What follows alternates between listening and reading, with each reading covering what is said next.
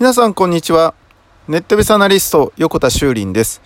今日はですね、根拠のない自信というものについて考えてみたいと思います。よく聞きますよね。根拠のない自信。えー、つまり、えー、なぜそれが自信を持って言えるのかっていうのが説明できないんだけど、でも自分の中では確信がある。絶対こうだというふうなですね、確信がある。まあ、変な勘というかですね、えー、あるということに根拠のない自信という言葉を使いますが、この根拠のない自信というものはですね、人工知能はできるのかという話ですね。え人工知能は、えディープラーニングっていう、えテクニック、え技術を手に入れたことによって、根拠のない自信っていうのも生み出すことがあるジャンルにおいてはもうできるかもしれません。では、え根拠のない自信があったときに、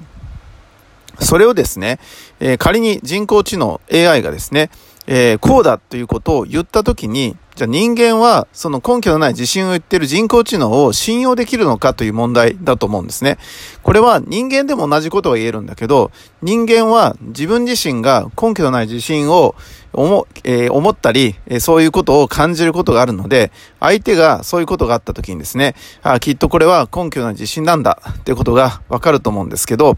えー、じゃあちょっと信用してみようかな。で、それ信用するのも根拠のない自信ですよね。つまり、相手が言ってることが本当なのか、えー、信じていいのかどうなのかっていうのを、えー、見極めるのも根拠のない自信で、えー、計算ではできない、えもの、え答えが出ないものだと思うんですね。で、このようなことをですね、え繰り返しながら毎日生きているわけです。では、えー、人工知能の場合は、えー、根拠の自信っていうものを、えー、人間が思った時に、それをどうやって見破るんでしょうか？ということですね。逆に、え人工知能が根拠ない自信を思いつくのはあったとしても、えそれをですね、逆に人間が思ってるのを見抜くことは人工知能はできるのか？っていうことですね。で、それはなぜかというと、計算できないからですね。で、計算できないものに関して、えどのぐらいね、え理解できるかっていうことが、ちょっと面白いんじゃないかなと思っています。ということで、あの、人間の得意な部分というのは、えここの部分かなと思っています。え何、何かがあった時に、説明はできないんだけど、え自分の中で何か確信がある。え、計算はできないんだけど、過去のデータにも基づいていないし、え、なんか、どういうことかわからないんだけど、でも結構こういうものって大切だったりしますよね。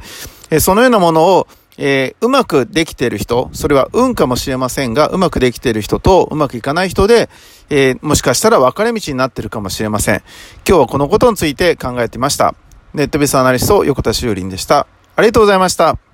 バイバイ。ではまた明日。